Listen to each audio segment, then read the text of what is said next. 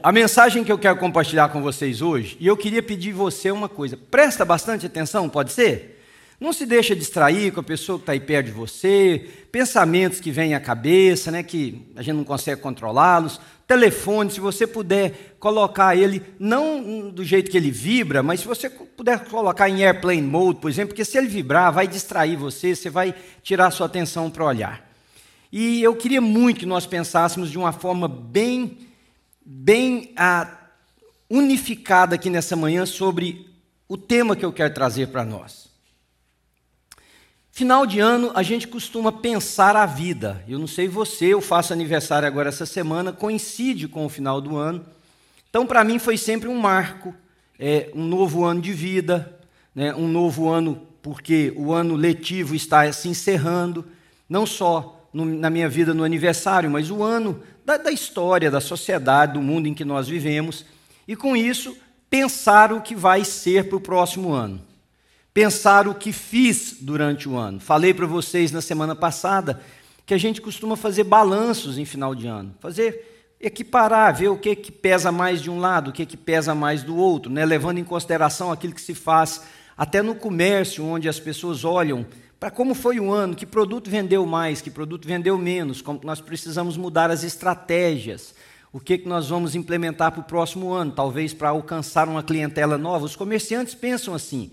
E nós deveríamos pensar com relação à nossa vida, porque a vida é breve, ela passa muito rápido, estava aqui na nossa frente agora, né? Estava aqui, quem esteve aqui ontem viu crianças que foram. Ah, um dos menininhos, vocês não sabem, um dos menininhos que estava aqui ontem, ele foi, ele foi Jesus numa peça nossa. Ele tinha um mês e, acho que dois meses de vida. Precisava do neném, tinha pouco na igreja, pegamos ele, botamos. O menininho da. Não posso falar porque está gravando agora. Ele estava aqui ontem fazendo a peça um, rapazinho. Né? Então o tempo voa, sabemos disso. Agora, como que nós podemos usar a nossa vida para que ela seja para a honra e para a glória de Deus, em primeiro lugar, seja também para a alegria, para o prazer nosso, mas seja de alguma maneira um canal de bênção para os outros. Estão me entendendo? Porque viver só para si, querido, é o, é o, é o máximo do, do, do egoísmo, do egocentrismo. Você imaginar que a sua vida deve ser aproveitada somente olhando para o seu próprio umbigo, te dando prazer, cuidando de você, sendo você o centro do universo, chega a beira uma, uma, uma doença você entender que só você faz parte desse mundo e que a sua vida não precisa ser, ela não precisa se desdobrar em outros, você não precisa colaborar com outros, você não precisa gerar alegria, você não precisa gerar vida, você não precisa gerar prazer para outros. E aliás, nós temos uma proposta sócio-religiosa que nos leva para isso. A sociedade diz que você deve defender o que é seu. Né? Você luta pelo que é seu e, se precisar pisar em alguém para chegar onde você deseja, deve chegar, você faça isso. Mas a religião também faz isso, porque a religião nutre em nós, presta bem atenção, o desejo de virmos a um lugar de culto, a reunir-se com irmãos, a estar em comunidade, com a finalidade de resolver a nossa vida. Dificilmente nós nos reunimos em torno da palavra de Deus para pensar como que a nossa vida pode resolver a vida dos outros. Concordam comigo? A gente não tem um culto geralmente para fazer você pensar, quer dizer, eu tento fazer isso aqui o máximo que eu posso, mas não é comum e nem popular, de maneira nenhuma, você entender que nós vamos nos reunir para você pensar em como você pode resolver a vida do outro. Por duas razões. Primeiro, que você olha para a sua vida e diz: Eu já tenho problema suficiente. Eu não estou dando conta dos meus.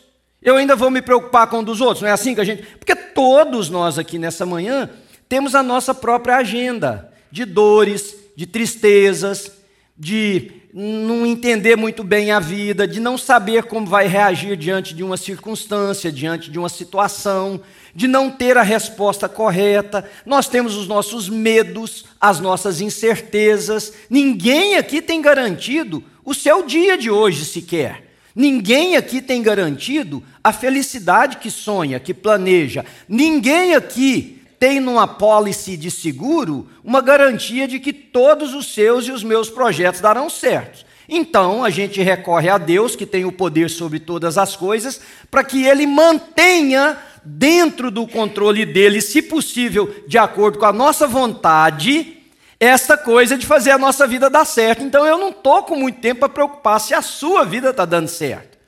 Mas essa, esse modus operandi, esse modo de pensar, você sabia que ele é a antítese do Evangelho? Porque se você olhar para a Bíblia com um olhar de Cristo, você verá que toda a chamada bíblica é para o outro.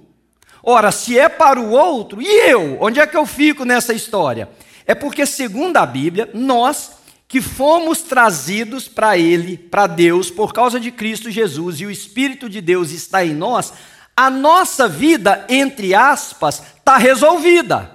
O que, que eu quero dizer entre aspas? Está resolvido de que nós não temos problema? Não. Está resolvido que nós não choraremos? Não. Está resolvido que nós não vamos ter incertezas? Não. Está resolvido que nós não vamos saber o que fazer amanhã? Não. Então o que está resolvido? Está resolvido porque nós estamos na mão do nosso Criador. E aquilo, que, e aquilo que concerne a nós, Ele levará a bom termo. Então, entre aspas, eu deveria dormir sabendo que os meus problemas têm alguém olhando por ele. Eu deveria dormir em paz sabendo que a, os meus dias estão contados por aquele que é o dono da vida. Eu deveria dormir em paz por saber que todas as situações da minha vida eu já tenho, presta atenção, eu já tenho em Cristo a sobriedade para enfrentá-las e resolvê-las. Mas o problema é que, como não há em nós a compreensão de filiação, não há, queridos. Na maioria de nós, nós falamos que somos filhos de Deus, mas quando a coisa aperta, a gente sai doido tentando resolver os negócios. Não é assim que acontece? Por quê? Ora, se nós temos um pai que cuida de nós, nós deveríamos ter um pouco mais de calma. Nós deveríamos ter um pouco mais de descanso. Então, por isso que a Bíblia diz: Manuel, preocupa com o outro que ainda não tem um pai para cuidar dele, porque você já tem. Por isso que a Bíblia nos leva sempre para o outro. E Satanás, que frequenta todo o culto evangélico, você imaginar, ele está sempre nos fazendo a voltar para nós mesmos. Porque quanto mais nós voltarmos para nós mesmos, menos nós temos tempo para o outro.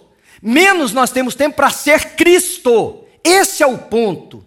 Deus não nos colocou na terra para que a gente fosse salvo por Ele e vivesse de qualquer maneira que nós julgarmos correta, até o dia de morrermos para ir para o céu. Não. Jesus Cristo disse assim: Eu vou para o Pai, vocês não vão ficar sozinhos, eu vou deixar o meu espírito que habitará em vocês. Estão comigo ainda? O meu espírito que habitará em vocês. E olha o que que Jesus, me perdoe em dizer assim, se atreveu a dizer: Vocês vão fazer? Quem sabe? Coisas, não. Vocês vão fazer coisas maiores que eu fiz. Ou Jesus estava meio aéreo naquele momento, ou nós não entendemos. Porque ele disse: vocês vão fazer coisas maiores do que eu fiz. A razão pela qual nós estamos aqui, queridos, é para ser Cristo nesta sociedade. Tem muita gente que diz assim: eu vou só apontar para Cristo. Você deveria apontar para Cristo apontando para você. Porque Cristo habita em nós. Cristo habita, eu vou falar de novo para ver se alguém diz pelo menos amém aqui nessa igreja. Cristo habita em nós. Então agora você pode pensar no que eu quero conversar com vocês nessa manhã. Você entendeu minha introdução? A nossa vida, e eu, eu fico sentado ali, eu fico pensando, mas eu não posso também pôr o pessoal da mídia lá em aperto. Mas a nossa vida, eu queria, eu pensei assim, eu podia mostrar uma cena de um saco de semente, para você entender o que, é que eu quero dizer. Porque o texto e o que nós vamos falar hoje tem a ver com plantio e colheita, com semeadura. E eu sei que a maioria de vocês aqui são geração Nutella, nunca viu uma semente na vida. Tem gente que acha que milho planta um pezinho de milho. Tem gente que não sabe o que é a semente. Me perguntaram aqui uma coisa, não dá nem para falar porque a pessoa está aqui. Sobre isso que eu vou falar, meu Deus, você nasceu onde, dona? Que mundo foi esse que você foi gerado? Mas, irmãos, Presta atenção no texto que nós vamos ler, está lá em Mateus capítulo 13. É a parábola do semeador, vocês conhecem muito bem, mas se puderem acompanhar comigo ou na tela, vai ser muito bom. Naquele mesmo dia, Jesus saiu de casa e assentou-se à beira-mar.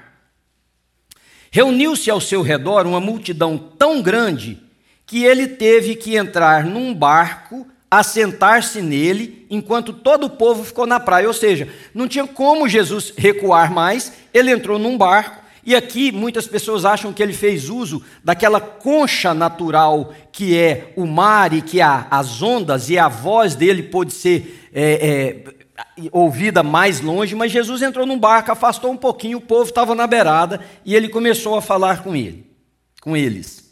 Então lhes falou muitas coisas por parábolas, dizendo: o semeador saiu a semear. Por que Jesus falava por parábolas? Se você ler o texto, tem uma explicação mais complexa, mas basicamente é o seguinte: as pessoas precisavam entender o que Jesus estava falando. Então Jesus não usou uma coisa que não existia. Jesus nunca usou uma parábola por exemplo, de algo que seria absolutamente do futuro. Sim, ele fez isso com a referência de algo do presente. Entende o que eu estou dizendo? Então Jesus usou uma coisa da época, aquela era uma comunidade, uma sociedade agropastoril. Eles plantavam e colhiam, eles criavam animais para o corte, para o seu consumo. Eles tinham animais dos quais eles tiravam leite, faziam as coisas, eles matavam animais, tinham carne, eles plantavam e colhiam. Então Jesus disse assim: o semeador saiu a semear.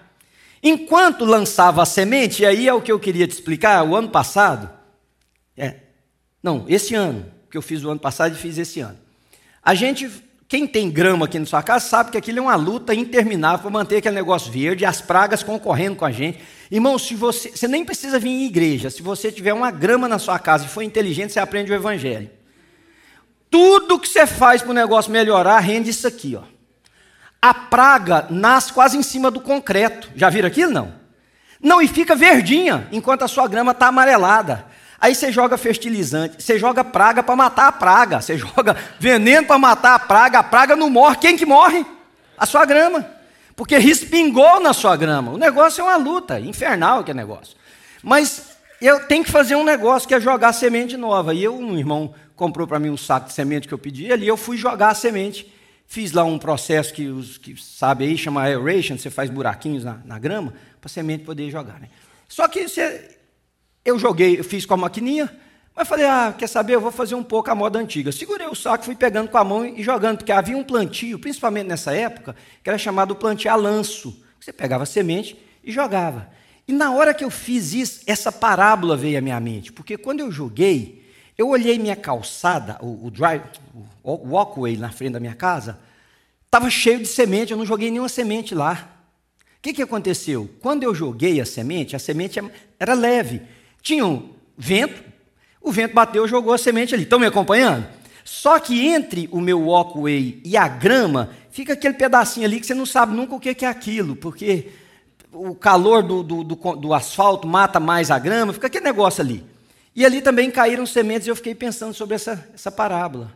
Aquela semente que caiu ali tinha um pouquinho de terra, ela ia germinar, mas ela não ia vingar, ela não ia virar a grama verde que eu queria. E a que caiu no concreto, lá no asfalto, perdão, aquela ia morrer com o calor do sol ou com as pessoas passando ali, os meninos que, que correm na rua, enfim. Então, ele está dizendo isso aqui, ó. O semeador lançava semente, parte dela caiu à beira do caminho. E as aves vieram e comeram. Ele usa quatro exemplos, poderiam ter sido mais. Parte dela caiu em terreno pedregoso, esse é o segundo. Onde não havia muita terra, logo brotou, porque a terra não era profunda, mas quando saiu o sol, as plantas se queimaram e secaram porque não tinha raiz. Outra parte caiu entre espinhos, terceiro lugar que ela caiu. Cresceram, mas foram sufocadas pelos espinhos. E a outra parte, que é a quarta, caiu em boa terra, deu boa colheita, a cem, sessenta e trinta por um. Aquele que tem ouvidos para ouvir, ouça. Na verdade, essa parábola, você encontra milhares de sermões nessa parábola. Mas o que eu quero falar não é sobre a parábola. Eu queria falar sobre a nossa vida como sendo esta semente. Porque no texto, a semente é a palavra de Deus. Eu não vou mudar o texto, eu quero usar o texto como referência. No texto, já vou dar logo a explicação o texto fala que o semeador, que é o Senhor, saiu a semear, que é a palavra, e a palavra cai em diferentes tipos de terreno, como hoje de manhã aqui, ó. Aqui dentro tem os quatro tipos de terreno. Tem aquele que vai cair em terra boa, vai germinar, tem aquele que vai nascer por um tempo, depois vem as lutas do mundo, vem os, os, as tristezas com a igreja, vem os dissabores com irmãos, vem as lutas do dia a dia, a gente vai abandonando. Todo esse terreno está aqui. Mas você já pensou que a sua vida é esta semente? Você já parou para pensar que o que hoje é semeado na terra, presta atenção, o que hoje é semeado na terra sou eu e você? Você já parou para pensar que o Senhor saiu a semear e ele jogou Manuel, jogou Maria, jogou Paulo, jogou Michele, jogou Eduardo, jogou, jogou você, jogou Carol, jogou na terra? E que nós somos essa semente que se nascer em terra boa, vai crescer, vai germinar e vai dar frutos, cada um na proporção, a 100, a 60, a 30 por um, não importa. A sua vida como semente e a sua vida como sementeira. A sua vida como semeador. Porque a Bíblia tem uma lógica. E essa, aliás, tem duas lógicas na Bíblia que a gente não compara. Uma não anula a outra. A primeira lógica é a lógica do plantio e da colheita. A Bíblia reforça várias vezes que quem planta, colhe. Verdade. Planta vento, colhe tempestade. Não é? A Bíblia fala que aquele que semeia vai colher o fruto da sua semeadura. Essa é a lógica normal e é a lógica que nós mais gostamos de pensar sobre ela. Mas você já pensou numa segunda lógica que também está na Bíblia, que eu chamo da lógica de Jó? Jó semeou e não colheu o que ele semeou. E daqui a pouco eu vou explicar para vocês sobre isso. Qual que é a segunda lógica? A segunda lógica, irmãos, é que nós vivemos, embora lidando com o espiritual, com o sobrenatural, todos os dias a gente vive uma lógica muito humana, muito terrena. Além, para além disso que nós estamos vivendo, experimentando aqui, existe uma realidade espiritual. Você entende o que eu estou dizendo? Existe uma realidade espiritual e Deus faz interferências no curso da história da maneira que Ele quer, na hora que Ele quer, do jeito que Ele quer, porque Ele é o Senhor da nossa vida. E quando essas interferências de Deus acontecem no curso da minha e da sua vida, parece em determinado momento que a colheita não deu certo. Que nós plantamos uma coisa e colhemos outra. Por isso que lá em Oséias, capítulo 8, versículo 7, diz assim: Eles semeiam vento e colhem tempestades. Mas esse versículo poderia ser mudado, e me permitam fazer isso a nível de a título de compreensão para vocês. Eles plantam paz e colhem guerra. Eles plantam amor e colheram desamor. Eles plantam justiça e colheram injustiça. Por quê? Porque a lógica então não dá certo? Não. É porque em algum momento da história, Deus está interferindo em vidas para mostrar algo que nós não vemos, que nós não entendemos e que no momento está absolutamente escuro aos nossos olhos. Vocês já imaginaram Jó sentado na beirada daquela calçada, com o seu corpo todo ferido? Assim, que nós não conseguimos imaginar a dor, a coceira, o cheiro, o desespero, perder tudo, estar sentado na calçada, as pessoas passando e zombando dele, daqui a pouco nós vamos ver sobre isso, zombando de Jó, e Jó pensando assim: eu semeei boa coisa. E Deus falando, que eu gosto de pensar a Bíblia assim em forma teatral, né? Deus dizendo lá no céu assim, Jó, aguenta aí só um pouquinho mais.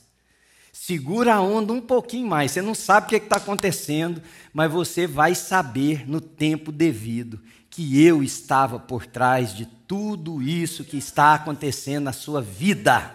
Entendem, meu irmão? Então, Eclesiastes capítulo 11 também diz assim: plante de manhã a sua semente e mesmo ao entardecer, não deixe as suas mãos ficarem à toa. Há uma outra versão que eu gosto mais que diz assim: não deixe as suas mãos se cansarem, pois você não sabe o que acontecerá, se esta ou aquela produzirá, ou se ambas produzirão igualmente, ou se ambas serão igualmente boas. Então veja, nós temos uma lógica, que é a lógica de que é o que eu planto, eu devo colher. Mas na minha história de vida, e quando eu digo minha, não é olhando somente para mim, Manuel, a minha história, a minha história em relação ao mundo em que eu vivi, eu vi a colheita ser diferente do plantio. E vi em muitas pessoas. E aí o texto de Jó que eu disse para vocês, Jó capítulo 1, versículo 1, olha o que, que diz desse homem, que é essa segunda lógica. Na terra de Uz vivia um homem chamado Jó. Era homem íntegro e justo, temia a Deus e evitava o mal. Esse é o homem que a lógica não funcionou do plantio e da colheita. E sabe o que, que nós fazemos? A gente olha e fala assim: o que, que deu errado? Sabe o que, que deu errado, queridos? Nada deu errado. Nada estava errado. O que estava errado era a nossa forma meramente humana, de lógica número um, de pensar que o que fazemos vai ser retribuído. Por exemplo, por que você dá dízimo? Pensa comigo. A grande maioria de nós dizimamos por desejo. É porque a gente não tem coragem de entrar no próprio coração e falar, vou olhar para esse negócio aqui de forma, de forma sincera. No fundo, no fundo, nós queremos retribuição. Eu dei de alguma forma, Deus vai me dar. Se Ele não vai me dar, no mínimo, Ele vai me blindar. Ele vai evitar que eu tenha perdas. Ele vai evitar que o meu negócio não dê certo na vida. Ele vai evitar que as coisas que poderiam me tirar dinheiro não tirarão, porque eu dei um dinheiro lá. Então a gente olha para a vida pela lógica 1. Um. Agora vamos modernizar? E não tem problema nenhum se a gente fizer isso. Vamos olhar para Jó no nosso contexto, nós temos a Bíblia para depois. Se Jó fosse um membro da nossa sociedade, as pessoas diriam assim: ah lá, viu o que aconteceu? Ganhou demais, rico, começou a comprar o melhor carro, vestia as melhores roupas, já não servia mais os amigos que tinha antes, olha lá, ó, perdeu tudo, tá vendo? Você diz amém para mim? Porque é, isso somos nós. Não adianta você ficar olhando achando que sou eu, isso sou eu e você, tá? Agora, e se Jó fosse da nossa igreja? Vou te contar. Os irmãos já não iriam para tomar café, para almoçar. Lá pelas tantas, alguém fala, viu Jó, hein? Aí o outro fala assim, sabia que tinha uma coisa errada ali, senhor? Eu sabia, eu só não sabia pôr meu dedo, mas eu via que tinha uma coisa errada lá. Tinha algo guardado. Aí um ia falar assim, eu acho que é porque ele não dava dízimo. Eu acho que é porque ele não dava dízimo. O outro ia dizer assim: não, é porque ele foi ficando muito rico, e aí Deus foi perdendo lugar na vida dele. Ele foi se afastando de Deus. Irmãos, nós diríamos assim: eu imaginava que tinha um pecado escondido na vida de Jó. E se Jó fosse um pastor? Vou dizer para vocês o que a gente falaria de Jó. Eu sabia que esse homem aí tinha um esqueleto no armário, ó. Eu sabia. Deus retirou a unção dele. Ele já não tem mais o Espírito de Deus. Ele, você viu como é que ele estava ficando soberbo? Você viu como é que ele estava ficando arrogante? Você viu como é que ele estava ficando prepotente? A soberba precede a queda. Aquilo já estava um passo para ele cair. Vamos ser sinceros, irmãos. Não seriam essas as nossas atitudes? Tá certo, tem um, tem, tem um menos aqui, tem um, um mais generoso acolá, tem um mais cristão ali, mas a grosso modo esse é o nosso comportamento. Por quê? Porque para nós a vida só funciona se tiver a lógica um. Primeiro, porque nós temos que achar um culpado. Segundo, porque nós temos que justificar a maldade do nosso coração no fracasso do outro muitas vezes. Mas quantos de nós naquele café, naquele encontro, no, na rua, no, no corredor da igreja, pensaríamos assim, gente, você já parou para pensar que Deus está fazendo alguma coisa que nós não estamos entendendo, que foge à nossa compreensão, que nos faz chorar agora, que aquele cara está sofrendo, que aquela mulher está passando por uma situação assim, que aquele irmão, que aquela irmã, babá, mas nós já paramos para pensar que Deus pode estar nisto. E eu vou responder para vocês. Eu, na minha experiência, novamente, eu só posso falar pela experiência de vida que eu tenho, né? Não é o que nós pensamos. Porque a nossa lógica é assim, ó. Fez o bem, vai receber o bem. Deu dízimo, vai ter muito dinheiro. Fez uma coisa aqui, vai receber na proporção da bondade acolá. Irmãos, mas eu convivo e convivi com gente que fez o bem e recebeu como paga muito mal. Eu conheço pessoas que foram justos e foram injustiçados na caminhada da vida. Agora eu te pergunto, sou só eu que conheço essas pessoas? Eu tenho certeza que você conhece. Eu conheço gente que ficou pobre e foi pior do que quando era tinha dinheiro. E eu conheço gente que ficou rico e ficou melhor, então não está nisso. Mas nós precisamos encontrar justificativas para que faça sentido aquilo que nós não temos coragem de submeter à mão de Deus e dizer: Deus está fazendo uma incursão no curso dessa história minha, sua, dele, dela, que nós não sabemos, mas uma coisa eu vou fazer: eu vou ficar igual Jó, sentado naquela calçada, raspando as minhas feridas com a pedra, mas lá no fundo eu vou dizer para uma mulher, estou citando o caso de Jó, tá? Para uma mulher: mulher, você está louca, você não sabe o que você está falando, espera, espera. No caso para a mulher, ele falou: Deus deu, Deus Tirou, louvado seja o nome do Senhor. Mas nós poderíamos acrescentar: mulher, espera, porque eu também não sei o que está acontecendo, mas uma coisa eu tenho absoluta certeza: Deus está no curso da história.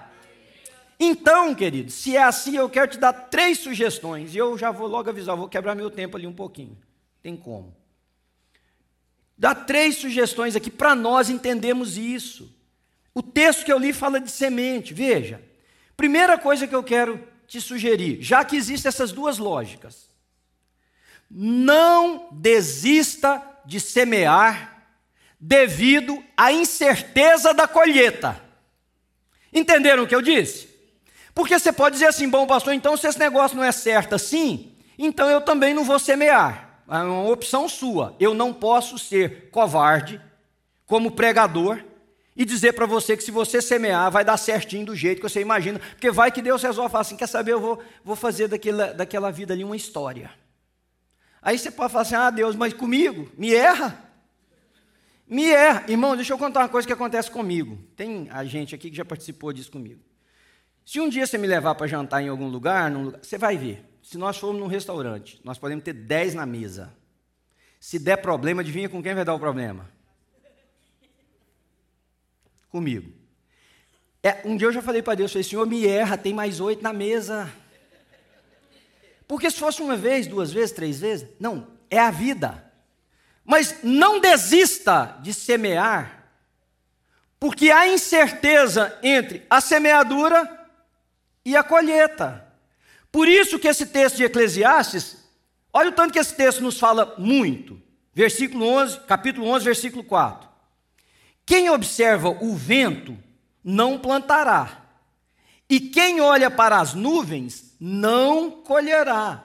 Sabe por que ele está dizendo isso? Porque na fazenda antigamente, e aqui nós estamos falando de way, way, way back, nós não tínhamos serviço de meteorologia. Hoje nós olhamos aqui 10 dias, sabemos que vai fazer frio ou calor para você fazer a mala da viagem que você vai. Espia que luxo nós temos. Coisa maravilhosa. Antigamente você adivinhava, vou levar uma roupa de frio, uma roupa de calor. Se fizer um, eu acerto. Se fizer a outra, eu tenho estar protegido. Não, na fazenda o cara olhava para o tempo. E às vezes, ele olhava para o tempo e dizia: Não vou plantar porque não vai dar certo. Mas ele não sabe se o Senhor do universo está movendo os ventos, está formando nuvens, que daí um dia choveria. Ele não tem esse conhecimento. Então o Eclesiastes está dizendo: se você se basear na incerteza da colheita para semear, você vai errar muito. Entende o que eu estou dizendo? Vai dar certo, pastor? Não sei. Vai nascer da mesma quantidade que eu espero? Também não sei. Uma coisa eu sei: você vai plantar milho, e a possibilidade que você colha milho existe, é muito grande, mas a possibilidade de você colha pouquinho também é muito grande porque há parâmetros que fogem da nossa mão. Nós não sabemos se o sol vai arder mais. Nós não sabemos se vai fazer mais frio, nós não sabemos se a chuva vai retardar. Mas uma coisa é certeza: se de medo eu deixo de lançar minha semente, não haverá nenhuma colheita naquele ano. Isso é garantido. Não é garantido que o que você lançar vai nascer na proporção, na quantidade, na força que você imaginava. Mas uma coisa é certeza: escuta, deixa de lançar, e aí nós podemos dizer com certeza, não vai nascer. Concordam comigo? Uma coisa é eu lançar e falar, não tenho certeza se vai nascer. A outra é eu não lançar, aí eu posso dizer, eu tenho certeza que não vai nascer. Estou conseguindo comunicar com vocês, irmãos? Então é por isso que Eclesiastes fala assim: não planta de manhã, planta tarde, planta o dia todo, não cansa, porque você não sabe se essa daqui vai dar certo, essa daqui vai morrer. Você não sabe se as duas vão germinar. Você não sabe se as dois, os dois pés, olha gente, a gente planta dois, dois pés de tomate, por exemplo, em casa. Um fica carregadinho que quebra os galhos. O outro você fala assim, esse aqui não deu nada, espia, um do lado do outro. Mesma terra, mesmo fertilizante, mesmo cuidado, mesma quantidade de água. Um deu muito, o outro não deu quase nada. Não sabe. Então semeia. Semeia, semeia, semeia. Segundo, eu preciso que você me acompanhe. Se você estiver meio com sono aí, pede alguém para te balançar. Tá dando para mim? Tá me entendendo? Porque o que eu preciso ser entendendo está no último ponto, mas eu estou construindo para chegar lá. Segundo, você tem que saber que entre o plantio e a colheita há uma distância. Quem aqui foi criado na roça sabe, querido. Olha, você joga a semente, vamos supor que tenha lá é, um mês para ela brotar. Você pode passar na lavoura toda manhã, você não enxerga nada, você faz, isso não deu certo. Isso não deu certo. Alguém aqui já plantou mandioca? Já, já viu na roça plantar? Mandioca não se planta com semente, tá, gente? Mandioca se planta com a rama da mandioqueira. Você corta as ramas da mandioqueira, você faz as covas, você põe a rama da mandioqueira lá e vai nascer mandioca, ok? Você passa ali semanas. O, o negócio está lá debaixo da terra, o, o toquinho da, isso, lá. É porque se falar os nomes da roça também ninguém vai entender, né? Imagina, um pedacinho da mandioca, da rama da mandioca está lá dentro, da terra. Você passa ali e fala assim: aqui não, não deu. Lá dentro está acontecendo um processo que nenhum de nós enxerga. Aquela rama está se rompendo, está saindo um broto. Esse broto precisa vencer aquela terra que está por cima dele. É um processo que toma tempo, esforço da planta, cuidado da natureza para ela poder brotar. O problema do imediatismo nosso, e nós estamos parando de semear, porque você fala assim: tentei, não deu certo. Quantas vezes você tentou uma vez? Quantas vezes você fez uma, duas, três? E daí parei. Ah, não, esse menino, tem seis meses que eu tento. Ah, esse casal, nossa, aquele homem, aquela mulher, esse rapaz, essa moça. Então você deixa de semear porque você não computou ou não se preparou para o distanciamento entre a sua semeadura e a colheita. Só que na, na agricultura, toda planta que você perguntar, a pessoa que planta, ele sabe te falar exatamente em quantos meses ele deve ter uma colheita. Se você planta soja, o plantador de soja sabe te dizer do dia que eu arar a terra, que eu fizer a adubação, calcaria, fizer tudo que tiver que fazer, jogar a semente, tantos meses depois nós temos que colher. Se não colher, porque Deus zica. Todo mundo sabe. Mas na nossa vida, não. Não segue a mesma lógica. Plantei o que deveria nascer em um mês, vai demorar dez anos. Plantei o que deveria nascer em um ano, nasceu com um mês. Plantei o que deveria demorar vários, Mudou, queridos. Por quê? Porque a lógica humana conta com uma coisa chamada interferência do sobrenatural. A interferência de Deus, que tem o tempo dele para fazer germinar a semente que eu joguei, para fazer nascer o que eu plantei, para fazer dar da maneira que ele queria e não a que eu gostaria que fosse. Você está me entendendo, irmão? Então, se você disser assim, eu não tenho certeza que vai nascer, então não vou semear. Ou se você desanimar pelo tempo, o que, que vai acontecer? Você pode ter certeza absoluta que não vai nascer nada.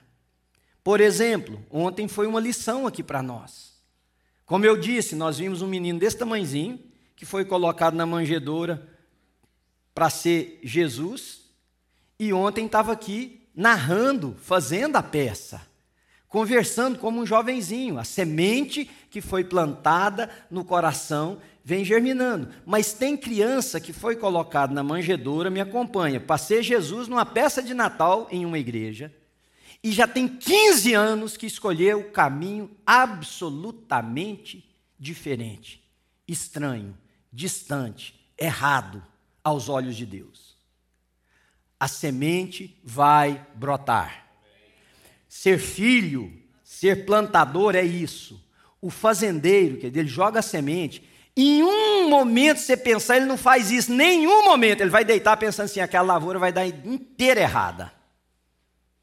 O cara vai deitar fazendo as contas na cabeça do que, que ele vai colher, de como ele vai investir o dinheiro, de qual será o equipamento que ele compra para o próximo ano. Ele não deita pensando, vai morrer tudo. E outra coisa, quando o sol está causticante, no coração ele ainda diz, vai vir uma chuva em qualquer momento, vai salvar pelo menos parte dessa lavoura. Então, se a dificuldade de semear te desanima, se o tempo entre a semeadura e o plantio te desanima, uma coisa nós podemos ter certeza: não haverá absolutamente nenhuma colheita. Mas onde é que o senhor queria chegar com isso? Nesse ponto agora. Todos nós somos sementes. É isso que eu precisava que você entendesse. Nós temos percebido semente como algo que Deus põe numa capanga, num, num, num saco da nossa vida e a gente sai jogando. Mas você já imaginou que Deus está jogando você? que você é essa semente? E você já imaginou que a semeadura que Deus quer fazer na terra, me usando e te usando como semente, ela não tem temporada de plantio? Vou te explicar de novo, vamos para a fazenda de novo. Tem a época de plantar, tem a época de colher. Entre o a, o plantio, perdão, entre a colheita e o plantio, é um período em que não se replanta. Aliás, tem o que o pessoal chama da safrinha, que é aproveitar o, o, o resto entre uma colheita e o outro plantio e ainda dá uma, coloca uma. Vocês estão entendendo o que eu estou falando? Estou falando grego aqui na frente. Coloca uma, uma, uma, planta alternativa. Por exemplo, se você plantou soja na safrinha, você planta milho, por exemplo, que aproveita o insumo da soja e colhe, daí você vai. Pronto, agora eu perdi aqui o que eu ia falar. Fui explicar o negócio. Ah, na história, sim, tem esses intervalos. Na nossa vida, não. E é isso que eu acho que a comunidade cristã perdeu. Querem ver? E, por favor, ouçam o que eu vou falar a nível de reflexão, não a nível de ficar, ah, o cara está me cutucando, né? Para com isso. Será que um músico que senta ali, ó, que pega aqui violão, toca hoje de manhã, achando que ele está semeando? Será que alguém que cantou aqui se viu como semeador? Eu fiz durante anos o que o Barney faz aqui na nossa igreja, anos eu cuidei do som de uma igreja. Será que uma pessoa que está no som ali, está vendo como semente? Ou ele está vendo como botões que são apertados equalizações que precisam ser feitas, principalmente se tiver um pastor chato que reclama que a voz está isso, ou o pessoal do louvor que fica assim o tempo inteiro, aquilo não é coceira no ouvido, não, é avisando o cara que está faltando retorno para ele, ou um pedindo uma coisa, outro pedindo mais outra. Será, será que a menina que está lá na recepção, que pega na mão de uma pessoa, pensa assim, eu estou lançando uma semente? Será que a professora do departamento infantil, a, a senhora que está na cozinha, o homem que está ajudando lá na cozinha, a pessoa, Será que você veio para essa igreja hoje de manhã dizendo o seguinte: minha vida é uma semente que está sendo jogada no mundo? Porque o semeador saiu a semear, mas o semeador não parou de semear. O semeador está semeando. E a semente sou eu e a semente é você. E essa semente precisa ser lançada 24 horas por dia. Então veja uma outra coisa. Por favor, não me perca agora. A gente acha que semeia quando faz uma coisa na igreja. Quando você faz um ministério na igreja, eu semeei. Sim e não. Porque aí você está agindo como um fazendeiro. Tem a época de semear tem a época de largar a terra lá. Não existe isso na vida cristã. Você semeia o tempo todo. Você semeia servindo aqui, você semeia no carro conversando com a sua esposa, com seus amigos, você semeia indo almoçar, você semeia trabalhando, você semeia brincando, você semeia na academia, você semeia o tempo inteiro, por quê? Porque você é semente. Você está entendendo o que eu quero dizer? Tem gente que fala assim: não, pastor, a semente é o evangelho. Quem é o Evangelho? É você. Paulo escreveu dizendo assim: Nós somos cartas vivas. Como que alguém lê o Evangelho, querido? Através daqueles que o Evangelho está nele em primeiro lugar. Depois ele vem sentar aqui e ouvir explicações, para que ele possa ser ajustado. Então eu vou te explicar como é que você é semente, só para a gente terminar, e eu quero ser muito prático. Estou sendo prático o suficiente para você me entender? Então deixa eu te explicar. Suas palavras são sementes. Suas palavras são sementes. Aí agora você pensa se boa, se ruim, se peste, se ela cria vida, se ela mata. Suas palavras são sementes. Me entenderam? Nossas palavras, agora eu estou semeando. Mas eu vou semear na hora que eu me reunir com o staff da igreja amanhã. Eu vou semear hoje quando eu encontrar com a Ana. Eu vou semear à tarde, se eu for me encontrar com alguém, eu vou semear quando eu estiver no telefone. Por isso, irmãos, que existe essa dicotomia da pessoa que acha que ali fora a palavra dele não precisa ser tão correta quanto é aqui dentro da igreja. Porque ele acha que aqui ele está semeando, lá ele está na, na entre-safra da vida. Não, você está semeando. Você está semeando nos comentários que você faz, você está semeando nos elogios que você faz, você está semeando nas críticas que você faz, você está semeando na dureza que você trata as pessoas ou no amor que você produz através de palavras. Você está semeando, suas palavras são semente. que mais? Meus dons e seus dons são sementes. Deus nos deu coisas. Eu sei umas, você sabe outras, o outro sabe outras. Ela sabe fazer uma coisa, ela sabe pensar de uma maneira, um sabe trabalhar com projetos, enfim. Os nossos dons são sementes. A minha mãe foi professora, eu sou de família de professores, né? E não há nada que eu ame fazer mais do que dar aula. Mas minha mãe foi professora primária, interior, você sabe, ninguém. Professor nunca ganhou nada que prestasse no mundo inteiro. A gente fala assim: você professor na Alemanha, vai para você ver o salário, como é que é. Professor é professor, gente, a menos que um ou outro salva aí. Mas uma coisa eu vi com a mamãe várias vezes, às vezes andando com ela na cidade, nós morávamos numa cidade no interior de Goiás, uma outra cidade, quando papai ainda era vivo. E de vez em quando eu encontrava com uma pessoa e a pessoa vinha dar um abraço da mamãe e falava assim: Dona Wanda, a senhora lá, ó, na, na época eu nem sei como é que chamava, no pré-primário, sei lá, primeira série senhora foi minha professora. E aí ela ia lembrando, né, porque professor eh, guarda muitas coisas. E eu encontrei, e eu vi a mamãe sendo abordada por pessoas que cresceram muito na vida, muito. E vi por pessoas muito simples, mas que ela semeou. E sabe de uma coisa? Pensando sobre isso, eu, eu tinha um eu acho que eu tenho muitos problemas, eu tinha um problema naquela época, quando eu era menino, que professora nenhuma me queria na classe. Nenhuma professora me queria. E a, a interpretação era: o Manuel, ninguém dá conta, ninguém aguenta, ninguém faz. Tá. E aí, só que a mamãe era professora na escola, ainda bem que ela não era a minha professora.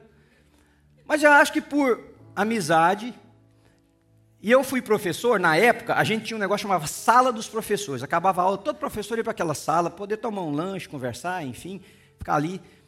E diz que naquela sala, no dia que a discussão era eu, teve uma professora que falou assim: Eu posso pegar ele para mim? Era uma senhora negra, me lembro dela como se fosse hoje. Não era a minha professora, eu era de uma outra classe. Aí, ah, pensa, quem não quer dar um menino que ninguém quer. Eu acho que todo mundo falou assim: sou eu, seu, seu, leva. Em uníssono. E eu me lembro dessa mulher, ela chegava, eu chegava para a escola quando dava assim uma meia hora, ela falava assim para mim, ela me chamava de Manezinho. Falava, Manezinho, vamos ali fora. Eu pegava, e eu me lembro que eu segurava nos dedos dela. Minha mão era pequena, dava com a mão dela, pegava nos dedos dela. Ela saía comigo assim para o que a gente chamava do pátio da escola. Nada mais era do que um pedaço de terra batida, né? Que a gente dava o nome. Ela falava assim para mim, grita. Falava assim, grita como? Não, grita. Aí de vez em quando ela gritava para eu acompanhar. E eu gritava. Eu gritava, gritava, gritava, gritava. Ela falava, bom, agora vamos embora para a sala. Aí voltava para a sala. Você acredita que ela me curou?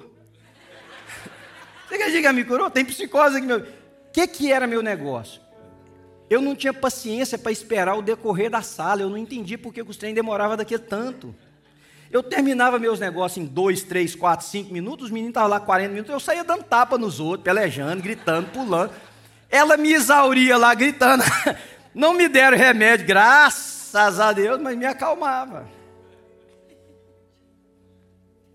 Estou eu aqui, 40 anos depois, 40, 50 anos depois, contando essa semente que foi lançada no meu coração para vocês. Por uma mulher que eu nunca mais vi depois que eu saí daquela escola. Provavelmente era uma senhora pobre, porque os professores não tinham dinheiro naquela época. Não sei do que, que ela morreu, não sei o que foi da vida dela, mas uma coisa eu sei: ela plantou uma semente que brotou, que germinou. Eu consegui, a partir daquele dia, entender sem ninguém me explicar que havia um processo diferente que acontecia na minha cabeça, no meu coração. E, e, e Deus foi, irmãos, seus dons são sementes. E veja, de novo, tem um tempo entre o dia que ele cai no chão e, e o dia que ele vai germinar. Esse tempo pode ser curto, esse tempo pode ser muito longo. Muito longo. São sementes. E vou contar uma outra coisa para vocês que é muito particular, muito minha. Quando eu tinha aproximadamente, acho que 5 ou 6 anos de idade, minha mãe teve um problema de saúde muito grave. Muito grave. E naquela época, a, a, os recursos, principalmente no interior, havia uma, uma, uma tanque de, de, besteira na cabeça das pessoas. Já viu quando você está com. Eu estou com dor no. Alguém vem te receitar um remédio? Já viu isso? Tem isso na sua vida? Não. Tem gente que é médico para tudo. E o pior, eles escolhem os piores remédios de sabor. Já viu o que, que é? Ninguém fala que uma coisa gostosa cura nada, tem que ser ruim. E meu pai ainda fala, tem que beber até o finalzinho. O finalzinho é que cura. Então por que você não me deu só o finalzinho? Deu um copo desse tamanho porque é o finalzinho que cura. Me dá o finalzinho, está resolvido o problema. E a minha mãe ia ser levada para Goiânia, e era uma situação assim, muito, corria o risco da gente, nem sei se nós teríamos ela mais. Mas chegou uma mulher em casa, naquela minha mãe foi católica, então era uma comadre dela. Vocês conhecem esse termo, não é uma comadre dela. Aí essa comadre dela chegou em casa e falou assim: "Dona Wanda, tem um pastor, não, ela não falou um pastor, ela falou: tem um homem que viaja pelo interior do estado, visitando os outros. Falou rezando, rezando com as pessoas e tal. Só não quer ir lá? A mamãe estava muito frágil, essas coisas eu não me lembro tanto, é mais é, é, contando o que ficou na família de, de, de, de, caso. E a mamãe foi lá na casa de uma senhora que eu conhecia muito, morava um quarteirão abaixo da nossa casa. E a mamãe foi lá e a mamãe não foi depois, no outro dia, embora para onde ela tinha que ir. Nossa mãe ficou em casa. E a mamãe foi melhorando, e foi melhorando, foi melhorando. Anos, anos, anos, anos depois, eu fiquei sabendo que aquele homem que passou lá era um pastor, um homem é, de origem baiana, muito alto, forte, que viajava o interior falando de Jesus nas casas. Então ele ia numa casa, orava com a pessoa e tal. E ele orou com a minha mãe, ensinou minha mãe a ler a Bíblia. Tal, acabou isso, né? Então eu tinha cinco anos de idade. Com 20 anos de idade eu vim para esse país. Vocês estão me acompanhando a história? Por que eu estou contando a história? Porque eu acho que ela vai te abençoar. Com 20 anos de idade eu vim para esse país. E logo que eu cheguei aqui, havia um grupinho muito pequeno, cinco pessoas, que se reuniam para estudar a Bíblia, e eu e a Ana nos juntamos a esse grupo. Isso em 1987. Alguns de vocês nem, talvez nem nascidos eram, né? E aí, o que, que aconteceu? Passaram-se uns quatro anos ou cinco anos, eu já tinha meus 25 anos de idade, A Sara tinha nascido, então eu tinha 26 anos de idade. Ela era nenenzinha. A minha mãe veio me visitar, veio nos visitar. E eu ajudava esse grupinho lá, que era um grupinho pequeno. E a mamãe veio, falei, mamãe, vamos à igreja que eu estou indo e tal, que a coisa. Vamos. Aí eu e minha mãe para a igreja. Nesse dia, o pai do pastor da igreja local estava aí visitando o filho. E ele também era pastor. Estava lá na igreja. Quando minha mãe põe o pé na igreja assim, que ela olhou lá na frente um homem, ela falou assim para mim: Meu filho, aquele foi o homem que me visitou. Aquele foi o homem que me visitou. Só que o que ela não sabia é que um ano atrás eu tinha tido uma crise. Eu não tive um surto psicótico, mas eu, eu tive uma crise de ansiedade, não de ansiedade, uns ataques de pânico muito forte. Por quê? Porque parte enorme da minha vida, eu sabia que Satanás me perseguia em algumas áreas e recebi inclusive palavras dos outros, enfim. E um dia eu, eu, por exemplo, eu dirigia do trabalho para casa e eu vinha aquela sensação assim no meu coração, naquela, naquela curva ali eu vou bater o carro e vou morrer. Já teve isso? Algum de vocês em alguma coisa assim? Era, isso eu tinha 300 vezes por dia. E uma noite eu falei para Ana, eu não aguento. Eu não aguento, eu não aguento essa noite. Eu vou procurar ajuda em algum lugar. Vocês estão escutando a história? Eram mais ou menos 10 e meia da noite, uma noite de inverno eu entrei no carro e bati lá na casa do pastor da igreja que eu nem conhecia direito na época. Bati na porta, eu lembro que a esposa dele desceu com, com aqueles roupão, aqueles negócios assim. E ela que me atendeu, ela virou para mim e falou assim: Manuel, o que, que foi? Eu falei assim: olha, eu, eu preciso de conversar com alguém. Eu preciso de conversar com alguém. Ela falou, entra. Aí eu entrei, sentei assim no sofá. Eu lembro que o marido dela veio descendo a escada e ele era um homem de uns dois metros e não sei que tanto de altura, um negão, um massa, moreno japonês. Parecia lutador de sumo. Aí ela, eles conversaram comigo e ela me falou, ela me falou uma coisa que eu já sabia aqui, mas que não tinha descido para o coração. Ela falou assim para mim: Você está sofrendo muito ataque de Satanás? Você já parou para pensar que ele quer destruir algo que Deus quer fazer. Então o que, que você vai fazer? Quando você orar, você reafirma para você aquilo que Deus já tenha falado no seu coração. E eu sei que nós conversamos ali até meia-noite, meia, uma hora da manhã, fui embora para casa, acabou. Fiquei do jeito que eu estou, meio doido, mas normal, assim, para conviver. Só que quando minha mãe falou assim, aquele homem, meu filho, foi o pastor que orou por mim, ela não sabia que o filho dele tinha orado por mim cinco noites atrás. Você pode chamar isso de coincidência, meu irmão. Você tem muito mais fé do que eu. 25 anos depois, num, num continente quase diferente, o filho do homem que semeou, semeou na, no coração da minha mãe, no momento decisivo da vida da minha mãe, foi quem semeou no meu coração, no momento decisivo da minha vida. Eu fico imaginando se aquele homem não tivesse passado pelo interior de Goiás, por aquela cidade que não tinha virtude nenhuma para ele estar. Eu fico pensando se ele dissesse assim: Eu estou cansado, não vou orar com mais uma pessoa. Eu fico pensando se o filho dele tivesse fechado a porta para mim naquela noite, eu fico pensando se a minha professora de escola bíblica dominical não tivesse falado do evangelho para mim, eu fico pensando se alguém não tivesse dado aula para um menino difícil, eu fico pensando uma porção de coisas. Seus dons são sementes. Sua palavra é semente, sua, seus dons são sementes. Sabe o que mais que é semente? Seus recursos. Seus recursos são sementes. Quando nós falamos aqui sobre dízimo, não é tirar dinheiro dos outros, é você semear. Tem uma pessoa sentada aqui nessa igreja hoje que fez uma coisa que quebrou meu coração um dia.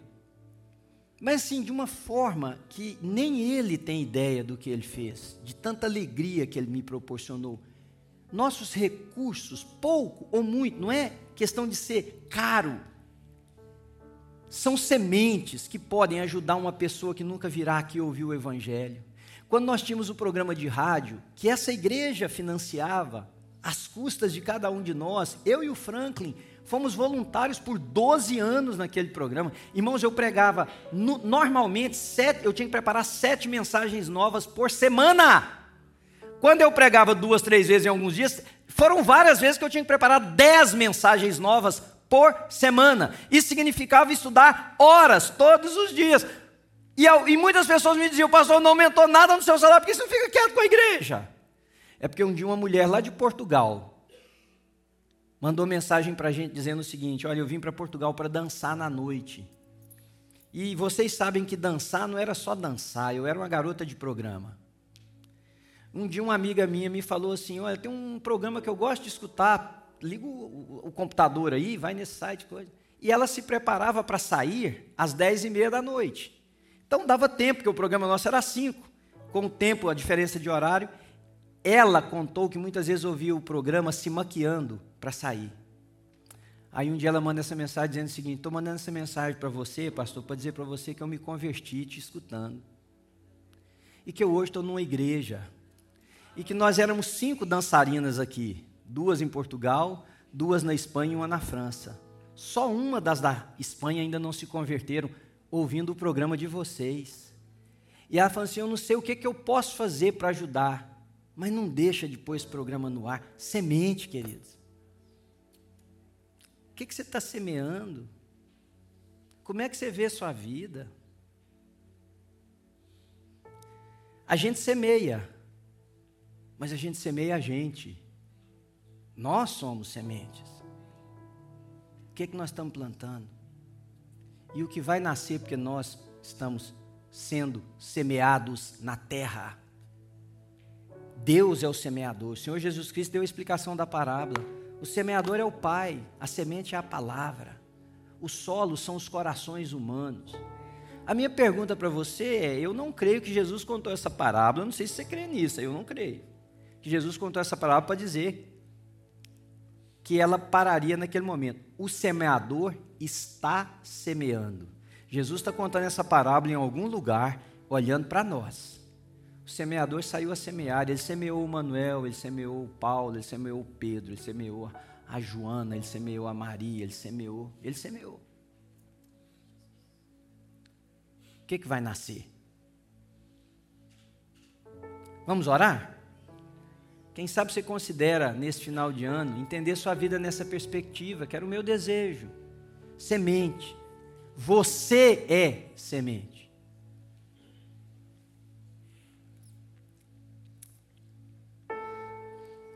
Senhor Jesus, se o Senhor não vier e abrir a nossa mente,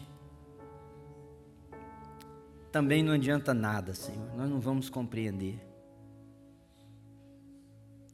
Que aquela criança especial que está ali embaixo, pode um dia liderar uma grande empresa, uma grande igreja, pode ser uma pessoa que vai mudar o mundo, que nós semeamos com o nosso dinheiro comprando as coisas, com os nossos talentos, alguém lá ensinando, com o nosso tempo. A nossa comunidade não pode mais viver, Senhor, achando que nós somos o chão, porque isso vai nos tornar pessoas egoístas, egocêntricas, em si mesmadas. Somos o chão, semeia em mim, semeia em mim, semeia em mim. E o Senhor está dizendo: não, um dia você foi o chão, porque o Evangelho nasceu em você, você se tornou semente agora. Perdoa-nos, Senhor, do que semeamos errado, do que semeamos para separação, para o ódio, para a discórdia, para a falta de perdão porque julgamos da nossa própria lógica. Perdoa-nos por não termos pensado que existe uma outra lógica, que nós é, não entendemos realmente, mas que existe uma outra lógica, Senhor.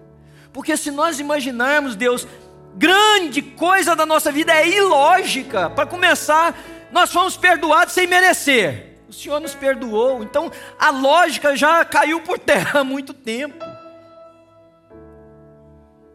Perdoa-nos de termos preferido mais descanso, mais tempo só para nós. Perdoa-nos de termos preferido só o conforto e não ter que sujar, ter que gastar um tempo ali, por isso não semeamos dons. Perdoa-nos por termos tentado reter tudo que o Senhor nos dá de bens materiais, pensando só na nossa proteção e crescimento e ter mais. E não imaginamos que o Senhor colocou e falou assim: é semente, planta, colhe, mas semeie também. Porque o fazendeiro, a semente do ano seguinte era do plantio deste ano. Perdoa-nos, Senhor. Mas Deus, agora ajuda-nos. Nós estamos é o iniciar de um novo ano, se o Senhor permitir para nós daqui uns dias. Mas hoje é o primeiro dia do resto da nossa vida. Ajuda-nos a entender isso, Senhor. Não é tocar, não é cantar, não é apertar mão, não é mexer em botões, não é mexer com gravação, com transmissão, não é fazer comida, é semear. Semear, Senhor. É jogar no chão a nossa vida e deixar que o nascer, que o crescer e o germinar esteja nas mãos daquele que tem controle sobre o tempo, sobre a temperatura, sobre o clima, sobre a vida, é o Senhor, ó Deus. Mas a nós cabe semear, jogar no chão, e que esse mês de dezembro, os dias que restam, sejam dias de jogar no chão a nossa vida, Senhor. Ajuda-nos a ter alegria de sair pela manhã, como o livro do Eclesiastes diz, sair pela manhã semeando, Senhor. Nas conversas, nos encontros, nos cafés, nos almoços, nas reuniões de trabalho, na execução da nossa vida diária, semeando. E a minha oração agora, muito pessoal, Senhor, é que o Senhor tenha mexido no coração de pelo menos uma pessoa aqui nessa manhã. É que o Senhor tenha tirado véus, tirado obstáculos, limpado a mente, Senhor, o coração, por um minuto, porque isso só o Senhor pode fazer. Por isso que é semear, Senhor. Eu não posso, a minha confiança está aquele que é o dono da semente vai fazer o que lhe propuser. Eu oro, eu abençoo a nossa comunidade, mas o fazer, Senhor, tem a ver com o teu espírito. Mas eu sei que aqui tem solo fértil, Senhor. E eu sei que aqui também tem solo pedregoso, com espinhos, mas quem sabe o Senhor pode ajudar cada um de nós a mover um passo mais em direção a sermos um solo fértil, Senhor. Que nessa manhã, ainda que seja pela lembrança da dificuldade que promoveu com não ter semeado ou ter semeado errado, não seja empecilho para começar algo diferente a partir dessa manhã. E agora, queridos, eu queria fazer um apelo a você, se você se propõe a algo novo a partir desta manhã na sua vida, não diga para mim, mas por favor, diga para Deus agora. Diga o que você se propõe e ao que você se propõe que Ele está ouvindo a nossa oração. O Espírito de Deus está aqui. É um diálogo, é uma mesa, Ele está conosco, então diz para Ele. Fala, Senhor, em resposta à tua palavra, eu me proponho, Senhor, a mudar nisso, a fazer aquilo, a deixar as interpretações para o tempo nas mãos do Senhor, meu julgamento, minha compreensão, minha percepção, o meu, o que eu acho. E eu me proponho, Senhor, a sair lançando sementes. Eu quero lançar sementes, Senhor. Eu quero, eu quero me lançar nos solos das vidas das pessoas que passarem pela minha história. Não importa se eu vou me lançar em asfalto ou se eu vou me lançar em uma terra fofa, preparada para eu quero me lançar, ser semente, Senhor. E eu levanto as minhas mãos, Senhor, sobre a nossa comunidade. E eu abençoo meus irmãos. E eu abençoo o Senhor com a mesma intensidade que eu quero ser semente, porque essa bênção, ela vem do Senhor. Meu irmão, minha irmã, eu te abençoo em nome do Pai, do Filho, do Espírito Santo. Que o Senhor te abençoe e te guarde. Que o Senhor levante o seu rosto sobre nós, Ele tenha misericórdia de nós. Que o Senhor sobre nós levante a sua face e nos dê a paz. Shalom. E a paz que excede todo entendimento. Guarde as nossas mentes e os nossos corações nele, em Cristo Jesus. Todos os dias da nossa vida, até o dia em que nós, como uma colheita, seremos recolhidos para o celeiro, como diz a palavra, guardados pelo Supremo Agricultor, seremos recolhidos e estaremos com Ele para a eternidade. E lá nós vamos ouvir só uma coisa: servo bom, fiel, bem-vindo à casa, em nome de Jesus. Você diz amém, querido?